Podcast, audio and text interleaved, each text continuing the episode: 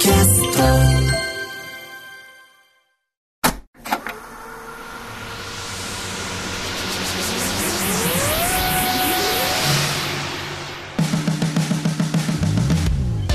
んばんは。浦郷エリカです。これからさらに加速するであろうベンチャー企業に注目するベンチャー企業キュレーションプログラムブースト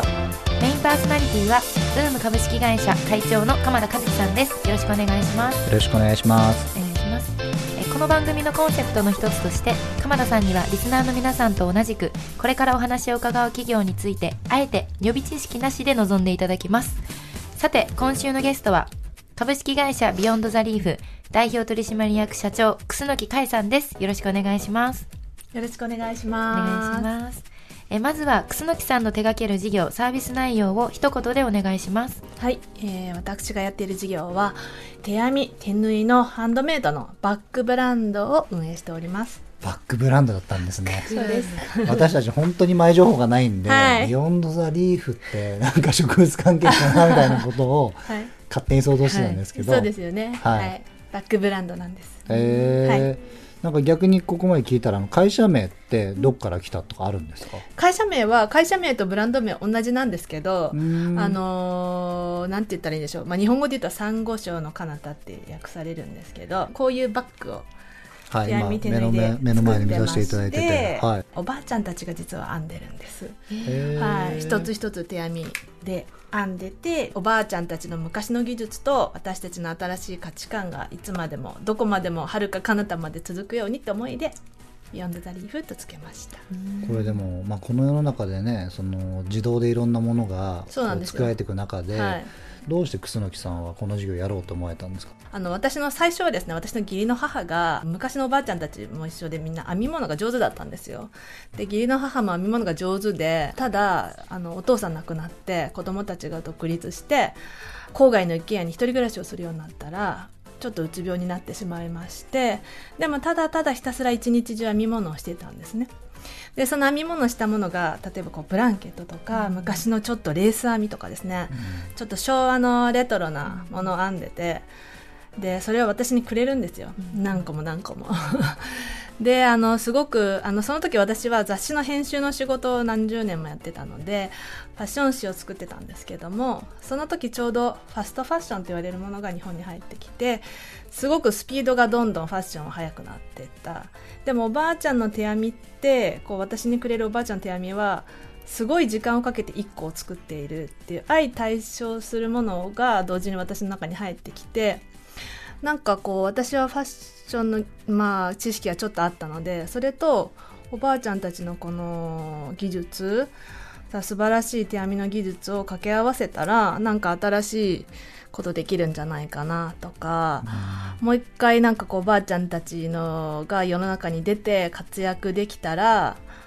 ハッピーなんじゃないかなと思ったのがきっかけで始めました。うんでも今目の前であの商品見させていただいてますけどデザインとかねなんかその、あんまりおばあちゃん感ないですよね。うん、一概にこう高齢者の方がただ作ったっていうよりはすごく、これもそうです。は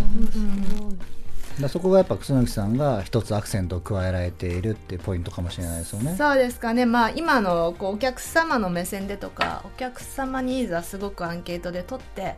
お客様が欲しいものを作るっていうのをやっているので、こう今まで手編みっていうとこうマフラーとかセーターとか、そういうイメージがあると思うんですけど全くそことはちょっと相反していて実は手編みで実は一つ一つ作ってて実はおばあちゃんたちが編んでますっていう感じの商品をね提供してます。これでもハンドメイドっていうとまあ分かりやすい言葉になりますけど、はいでもまあどんどんどんどんこう働くね年も伸びていく中で先ほどおっしゃられたね義理のおばあちゃんとかもその技術は持ってるし、別になんか究極それを売り上げにしてうん。いかないといけないっていうことじゃないと思うんですけど、なんかやりがいというか、そうですね。売れることによってっていうのがかなり大きいところですよね。そうですね。やっぱりあのばあちゃんたち別にお金がっていうわけじゃなくて、まあ、社会ともう一回つながっていろんな人たちと喋るとか例えばうちは受注生産なのでお客様から先にご注文いただいてからお作りするんですね。なので待っててくださる方がいるっていう事実がやっぱり嬉しいみたいで、うん。そのやっぱり人にの役に立ってる感とかまだ自分はここに必要とされてるんだって思えることが一番大切でなんか常にこうひっきりなしにご注文いただくっていうことがすごく喜びとか励みになってるんじゃないかなと勝手に思ってます、うん。うん逆にこれ個人的に聞いてみたいんですけど、はい。先ほどこう雑誌の編集をってやってて、もちろん多分忙しいはい。ところから、なんだろう時間軸がうん。多少こう受注が入ってからものを作りますって意味では当時よりはこう時間の流れを、うんうん。多分ゆっくりなところに楠木さんは行かれたと思うんですけども、うんうん。なんだろう自然と行った時のことなのかあえてそこに踏み込んでいこうなのか自分としては怖さというか、はいなんかどういうその時気持ちだったのかなっていうのは聞いてみたくてですね。あそうですね。あのすごいおっしゃる通りであのやっぱすごい猛スピードの中で生きてきてもう朝も昼も夜もない中だったんですけどでも、まあ、雑誌の仕事も大好きだったんですけどこのバッグの仕事を並行してやってたんですね。編集者としてとあと個人事業主と最初始めたので。でも、まあ、だんだんだんだん認知していただくようになってもうこうどんどんどんどん規模が大きくなってた時にあの、まあ、雑誌は私がいなくても雑誌は出る。でもこの会社は私がいないと困る人がいっぱいいるっていうその判断軸で編集者を辞めてこっちをやり始めたっていう感じですね。ううんん。逆にこう今もまもう一個聞きたいんですけど、はい。こ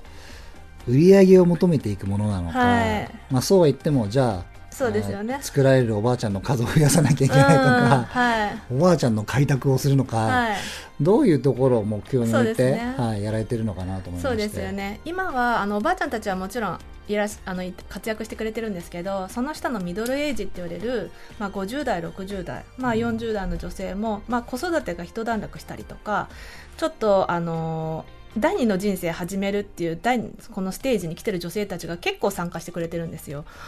それがまあ口コミで広がって今はもう作り手さん60人ぐらいで、まあスタッフも社員も15人ぐらいになったんですけどやっぱり株式会社って名乗ってる以上やっぱり利益は追求していかないとこう社会にインパクトは出せないですしなんかこういいことやってるよねっていうことだけだと、まああの NPO とあまり変わらないのでやっぱりおばあちゃんたちであれこうおばさんたちであれあの女性がこうちゃんと働いてちゃんと利益を出してちゃんと給料を得るっていう当たり前の経済システムの中にやっぱり組み込んでいかないと、まあ、世の中良くならないよねっていうことであの完全に今利益は追求してます。へー。うん。いやなんかこう高齢者と今をつなぐとかそういうことじゃなくてそうですね。あのよく一言で言う DX じゃないそうなまた経済エコシステムまでを作ろうとされていらっしゃるっていうのをあの伺って